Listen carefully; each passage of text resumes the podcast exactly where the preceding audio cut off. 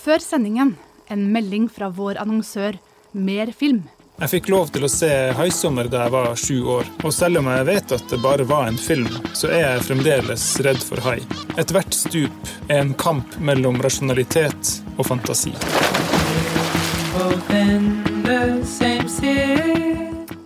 Regissør Ole Gjævers nye film 'Fra balkongen' er en humoristisk og rørende film om hvordan det føles å være et menneske i dag. Ole Giæver er til stede på førpremierer i Tromsø mandag 26.6, Trondheim tirsdag 27., Bergen onsdag 28. og Oslo torsdag 29.6. Billetter er i salg nå. Mer informasjon på Facebook-siden Fra balkongen. Fra balkongen sommerens mest forfriskende film. Og en dag så hadde eh, Kjell Arne Tvik eh, greid å få inn en hest i heisen. Hvorfor i all verden havna det en lys, levende hest inne på Morgenbladets redaksjonskontor i femte etasje? Og er egentlig Google, Facebook og Amazon så spesielt annerledes fra svunne tiders monokkel og hvitsnippkledde råkapitalister? Jeg heter Askild Matre Aasarød, dette er Morgenbladets podkast. Den digitale revolusjonen er i ferd med å omkalfatre alt. Fortidas politiske maktkamper og kapitalismekritikk har ingenting å lære oss om hvordan det er å leve i en verden styrt av fargerike og spennende giga-IT-selskaper, har de vel? Eller holder samfunnsdebatten på å felle ned i den samme fella den har gjort så mange ganger før, i møte med nye maskiner og ny teknologi. Alt er nytt, og fortida kan ikke si noe om vår verden. Teknologisk utvikling gir oss stadig anledning til å overse alt vi har lært, det skriver Sigve Indigard i en kommentar i, i Ukas Avis. Jeg har fått hanka inn uh, Sigve her fra et, et, et lite uh, rolig øyeblikk i, i, Deadline. Hei, Sigve. Hei, hei. Ja. Uh, hvordan er det egentlig vi har bomma, bomma før, da, på den herre Når man har latt fremovertittinga gå løpe løpsk med oss? Nei, Særlig påfallende er det jo at hver eneste gang vi går inn i en ny krig, så finnes det jo noen nye våpen, og disse nye våpnene skal jo forandre alt. Og for eksempel har jeg drevet og gravd litt i tekster som beskrevet rundt da den første verdenskrigen skulle starte, og, eller satt, hadde akkurat starta, og man hadde fått maskingeværer, og dermed så skulle jo alt forandre seg.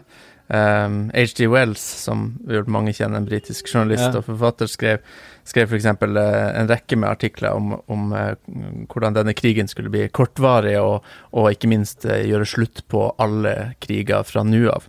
Um, han skrev en tekst som, som, er morsom å sitere, han, som er helt fra starten. altså Det er en par uker etter at krigen starta, så skriver han i løpet av de neste to-tre månedene tror jeg tysk imperialisme vil være knust, og det er mulig å se for seg slutten på, på bevæpningsfasen av europeisk historie.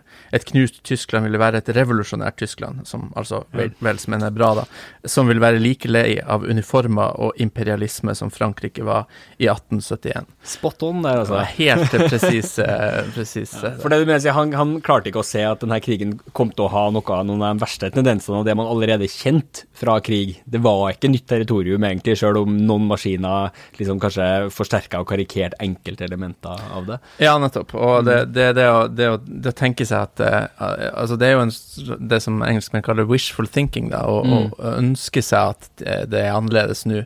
Uh, men det er også, tror jeg, henger sammen med den følelsen av at vi som lever nå, vi må jo være moderne. Altså mm. den, den, moderniteten som Et klart skille mellom det som da er oss, og det som skjedde før. Det kan ikke skje med i, når, Ting ser jo bare så annerledes ut nå. Det kan jo ikke, kan Ja, nettopp. Og, og, og det som var så grusomt, det som har så, mm. gått så galt før, det, den feilen vil vi jo ikke begå. Ja. Vi er jo ikke så dum, vi som er moderne mennesker. Ja. Og så gjør vi det igjen og igjen og igjen og igjen. Hva er det som er i, i vår tid, da, som, som, er ekvivalenten, eller der du ser omrisset av en slags sånn H.G. Wells uh, historieløshet? Ja, jeg tenker at uh, noe av det vi ser nå med, med, med, hvor økonomien beveger seg, mm. der stadig stadig større deler av um, arbeidsstokken og kapitalen og og ja, hele samfunnet flytter seg fra den tradisjonelle industrien og over til eh, tjenestenæringer og til eh, ja, rett og slett eh, informasjonsøkonomien og informasjons- og kommunikasjonsteknologi. Mm.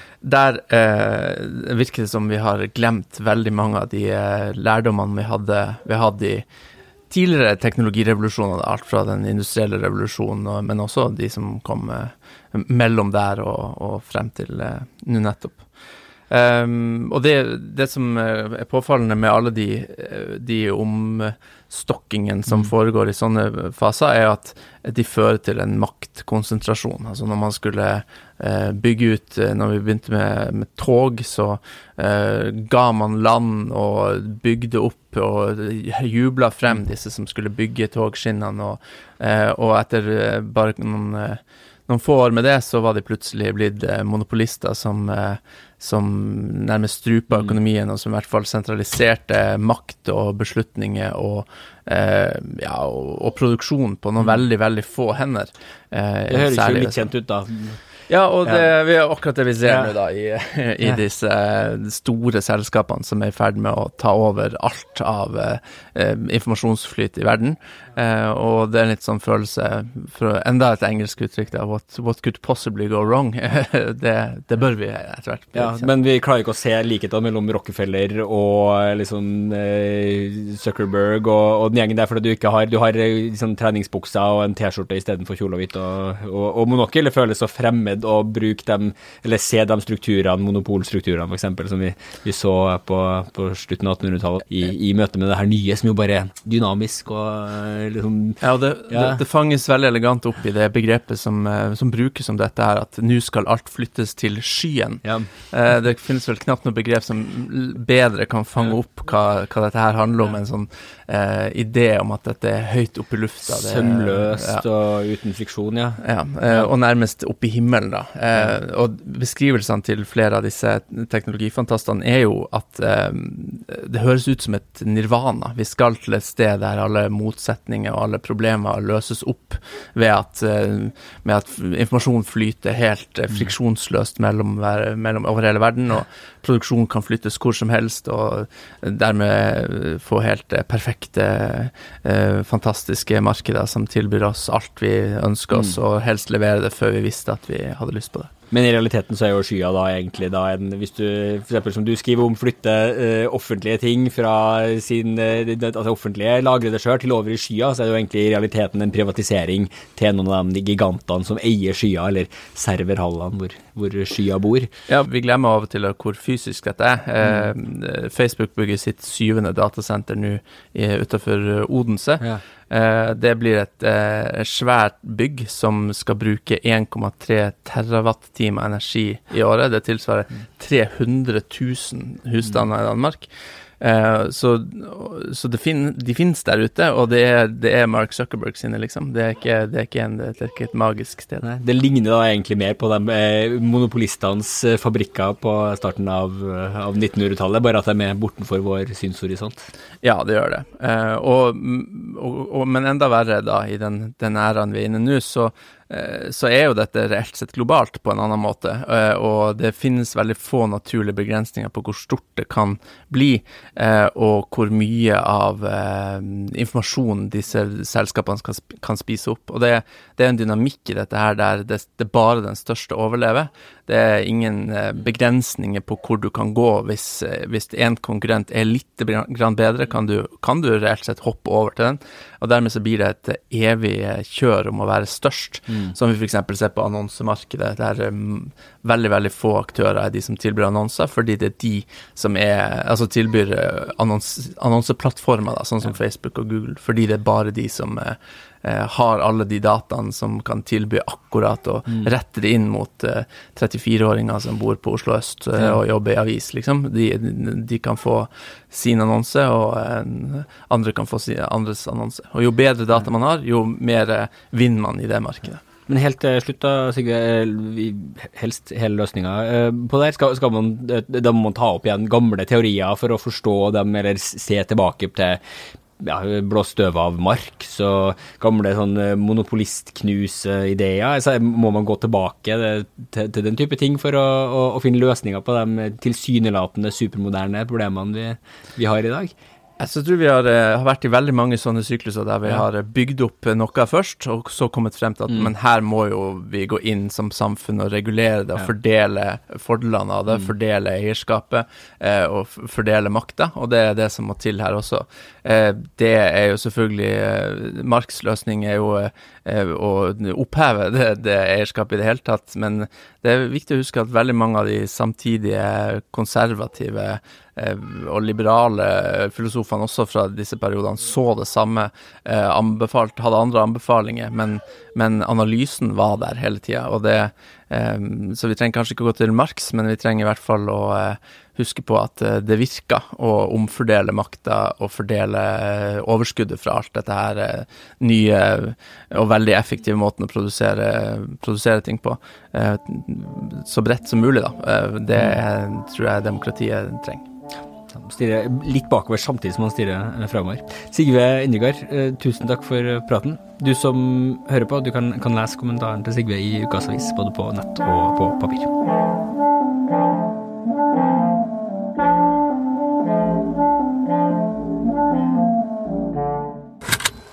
Mine kollegaer i markedsavdelinga de maser på meg. De er nemlig veldig veldig keen på at du skal få høre om de fantastiske tilbudene på Morgenbladet-abonnement som du kan finne akkurat nå. Om du går inn på morgenbladet.no. Så jeg kan ikke gjøre annet enn å anbefale deg å gjøre akkurat det. Morgenbladet.no. Altså, nå tilbake til sendinga. Her i, i Morgenbladet, heldigvis, eh, så har vi ikke problemer med å, å, se bakover. Vi har til og med en egen mann for eh, jobben. Erik eh, Rudeng, tidligere forlagsmann, museumsdirektør, direktør for, for Fritt Ord, og forfatter av, av, flere bøker. Og nå også da forfatter av boka om Morgenbladet. Eh, han er i gang med å skrive denne boka som skal komme ut i forbindelse med 200-årsjubileet til Morgenbladet, tenkte jeg, i 2019. Eh, vi ser han ofte vandrende rundt her, hvis man kan, så heldig at man får et glimt med bærende på noen av de store, massive, innbundne utgavene av tidligere tiders eh, Han sitter ofte og, og, blar gjennom gamle dokumenter i et eh, litt, litt sånn avlukke her. Nå har jeg fått med meg Erik inn, inn i studio. Hei, hei. Hei. Før vi dykker litt med deg ned i arkivet, så lurte på om du kunne egentlig beskrive kort for dem som egentlig ikke kjenner intimt til Morgenbladets historie, hvordan denne egentlig avisa har utvikla seg. Fordi den er jo da, øh, øh, hvis man ser bort fra Adresseavisa, som vi trøndere jo øh, roper høyt om, så er det jo Norges eldste fortsatt drevne avis. Uh, ja, og den aller eldste Dagsavisen. Ja, hvis, det, hvis, om vi bare var Dagsavis fortsatt, så ville det virka litt fjongere. Men den har gått gjennom enormt mange sånne hamskifter. Altså, den er jo kjent i fortida som liksom, den konservative eh, avisa, men noe som man vel i dag ikke kan, kan, kjenne seg igjen i. Hvordan omkalfatringa har det vært egentlig siden, siden 1819, hvis du skal ta det i grove trekk? Ja, For det første så, så var det jo et stort skifte allerede ett og et halvt år etter at uh, avisen uh, kom i gang, ja. i januar 1819, så måtte redaktør Wulfsberg kaste kortene, mm. egentlig, fordi det ble solgt bare 400 og noen eksemplarer ja. um, i det første året. Og, og Um, og hvem sto klar til å overta? Jo, det var, det var ikke oppfattet som noen sånn veldig lovende virksomhet. Det, en avis som kommer ut hver eneste dag, det var altså noe helt nytt. Så det var mm. liksom ikke et opparbeidet marked for det. Og um, det som skjedde, var at uh, trykkeribestyreren han kom på det tidspunkt i kontakt med en 36 år gammel, litt formuende dame, som uh, øyensynlig hadde de ja, 300-400 dalene som skulle til for å gå inn i virksomheten. Så typografen og hans kone de drev dette videre som sånn mann og kone-bedrift, og med eh, liksom læregutt og Sven og sånn boende i huset, slik som vi har historiene om, om uh, maleverksteder og håndverksbedrifter uh, på andre områder. Så dette var som en slags sånn community Ja. med um, kuer på stallen og øh, hest og så videre i det gamle Kristiania, i Øvre Vollgate 11. Et litt annen type Kristiania-kollektiv, da. Altså. Ja, Et- ja, ja. ja. Yes, og, med, med, og så ble da øh, madammen enke, Mm. og, øh, og eide faktisk Morgenbladet, var øverste eier Ja. i de neste nesten 30 år. Og øh, Så dette var et matriarkat på Ja. noen øh, måter. Og mitt poeng er at det var da en, en, et privateid, et familieeid øh, firma i de neste 80 årene. På det ideologiske plan så startet det mer som en, en øh, mild opposisjonsavis Mm. på mange måter i 20-årene, men ble radikalisert. Uh, Julirevolusjonen, februarrevolusjonen osv. inntraff jo i de neste tiårene. Og, eh, Og, og Morgenbladet var en forkjemper for, eller argumentert for julirevolusjonen? ja, ja, i høyeste grad. Den ble oppfattet som meget inspirerende for Ja. eh, norsk eh, miljø. Så eh, i Morgenbladets liksom første virkelig gjennombruddsfase, i 1830- og 40-årene, så ble den regnet som liksom eh, Ikke det mest ytterliggående, men liksom den, eh, den tyngste opposisjonsavisen. Og, og eh, eh, redaktøren Stabel ble kalt for opposisjonskongen. Han satt på Stortinget også i, i, um, i flere år. Eh, Men så kom den mer eh, altså med tranitterbevegelsen og liksom eh, tanken om at eh, det var ikke bra med for vidtgående radikalisering, så eh, vendte også Morgenbladet seg mer mot konservative skanser og ble sett på som innbegrepet av forsvaret for embetsmannsstaten, kirken, union med Sverige osv. Deretter, etter Venstres gjennombrudd, eh, så blir jo Morgenbladet en opposisjonsavis på nytt mot eh, Ja. venstrestaten og etter hvert mot Arbeiderpartistaten. Men hvordan kommer vi bare helt kort, hvordan kommer vi frem til der vi er i, i, i dag, eh, som det også har vært et, et veldig tydelig skifte, ikke så altfor langt tilbake i, i, i, tid? Ja, altså i um, aksjeselskapets eh, tid da, på eh, 60-70, tallet så eh, ble etter hvert problemene så presserende at eh, det innenfor det miljøet som utga avisene, var eh, aksjonærer, eh, eh, syntes å være bare én løsning igjen. Mm. At eh, Libertas, den næringslivsorganisasjonen som drev ideologisk ja. arbeid, da overtok i 1981. Ja. Og eh, øh, så solgte Libertas dette til Fremskrittspartiets nestformann, Roar Hansen i Drammen, som allerede drev eh, en søndagsavis. Og eh, eh, så gikk ikke dette så bra eh, heller. Og eh, det endte med at en som var eh, en periode kulturmedarbeider, eh, Truls Lie, eh, Eh, overtok avisen, og etter hvert gjorde den til uh, ukeavis. Ja. Uh, slik som vi nå mer kjenner avisen. Det var i uh, 19... 93.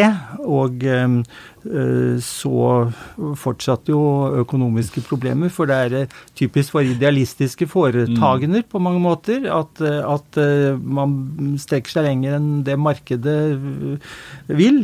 Og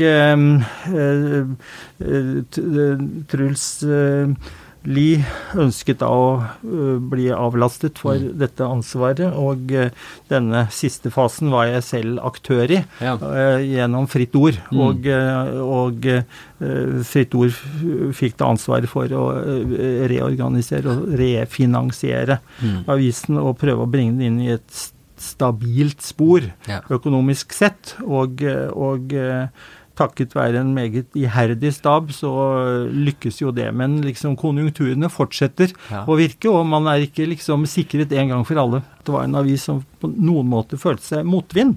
Og, så dette var ikke stedet for en som var en helt sånn streit karrierist å søke seg inn på. Men, men det var for eh, folk som var glødende opptatt av eh, å komme seg inn i pressen, Ja. som eh, definerte seg som konservative, liberal-konservative i utgangspunktet. Da var jo Morgenbladet på én måte den ideelle trampoline. Ja. Det var dårlig lønn, eh, veldig forfalne eh, kontorer. Alt liksom lyste av gammel storhet på mange måter. Halmet sånn. Eh, eh, ikke noe særlig reisebudsjett normalt. eh, men det var liksom en veldig sånn Åpenbart en veldig stemning. De fleste som hadde sin jobb der, eh, de, de forteller om et slags eget samhold Ja. i dette. Og eh, på den tiden så var jo alle former for practical jokes, sånn alvorlige,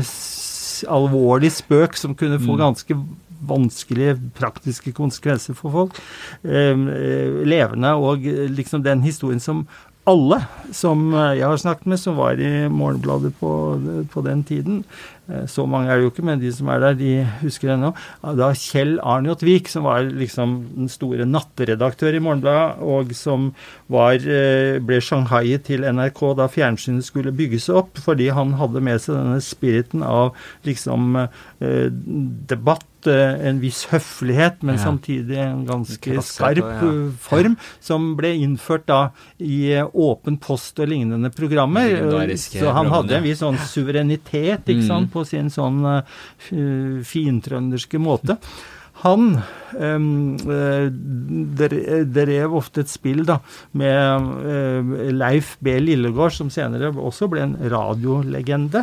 Eh, og en dag så hadde eh, Kjell Arnold Vik eh, greid å få inn en hest i heisen i Morgenbladbygningen på Stortingsplass 7, rett ved Tostrup-kjelleren. Og, og, eh, og denne heisen brakte da hesten opp i femte etasje i redaksjonsavdelingen. Og eh, på et tidspunkt hvor da Lillegård ikke var på kontoret, så fikk eh, Kjell Arnold Vik denne hesten inn på hans kontor og trakk seg stille tilbake igjen. Og så Ingen skjønte hvordan den hesten hadde kommet hit, og, og det ble et svare strev å få den ut av huset fra femte etasje. Det er slike ting man husker, og som setter en egen stemning.